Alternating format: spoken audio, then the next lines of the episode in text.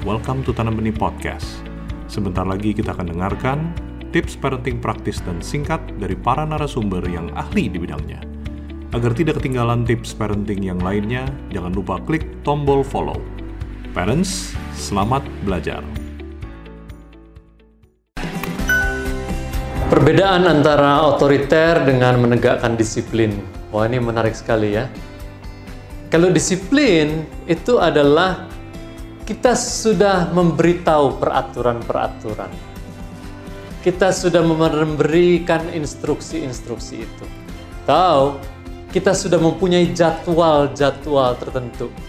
Jadi ada berbagai peraturan yang kita sudah miliki di rumah yang kita secara disiplin kita menuntut anak-anak untuk melakukan. Nah, kalau otoriter itu bisa jadi dia tanpa peraturan, tanpa kejelasan mengenai apa-apa yang dia harus lakukan. Pokoknya apa yang dikatakan oleh orang tua itu harus ditaati. Dan itu membuat anak bingung. Misalnya, kalau tanpa jadwal, tidak ada jadwal, tapi orang tua bilang sekarang makan. Atau sekarang mandi. Dia lagi nonton misalnya atau dia lagi main begitu kan tanpa kejelasan jadwal semua harus jadi sekarang. Itu otoriter. Tanpa ada kejelasan peraturan semua pokoknya harus dilakukan apa yang orang tua omongkan. Itu jadi otoriter. Perbedaan lainnya adalah sering kali kalau otoriter itu kata-kata dan kalimat yang digunakan itu berbeda dengan penegakan disiplin.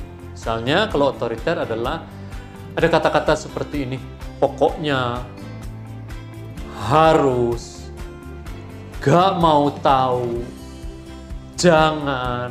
Dan kalau kata-kata ini banyak sekali diucapkan, anak-anak sebetulnya bukan jadi taat. Dia hanya kalau masih kecil dia takut. Pokoknya Papa nggak mau tahu. Nah, begitu misalnya. Kamu harus lakukan begini. Waktu dia pra remaja dan remaja mendengar kalimat-kalimat begini, dia sebetulnya bukan taat. Dia malas. Dia malas dengar hal seperti itu dan dia jadi lakukan. Nah, kalau menegakkan disiplin, kita mengacu kepada peraturan yang sudah kita jelaskan pada waktu non-konflik seperti undang-undangnya sudah ada di rumah. Kapan waktu makan, kapan waktu mandi, kapan waktu pergi tidur, itu semua sudah ada. Jadi, waktu kita ingin menegakkan itu semua, kita tinggal menjelaskan. Sekarang jam 4 misalnya. Kamu harus apa? Dia berpikir sebentar. Ya, aku harus mandi. Ini anak umur 6, misalnya anak umur 5.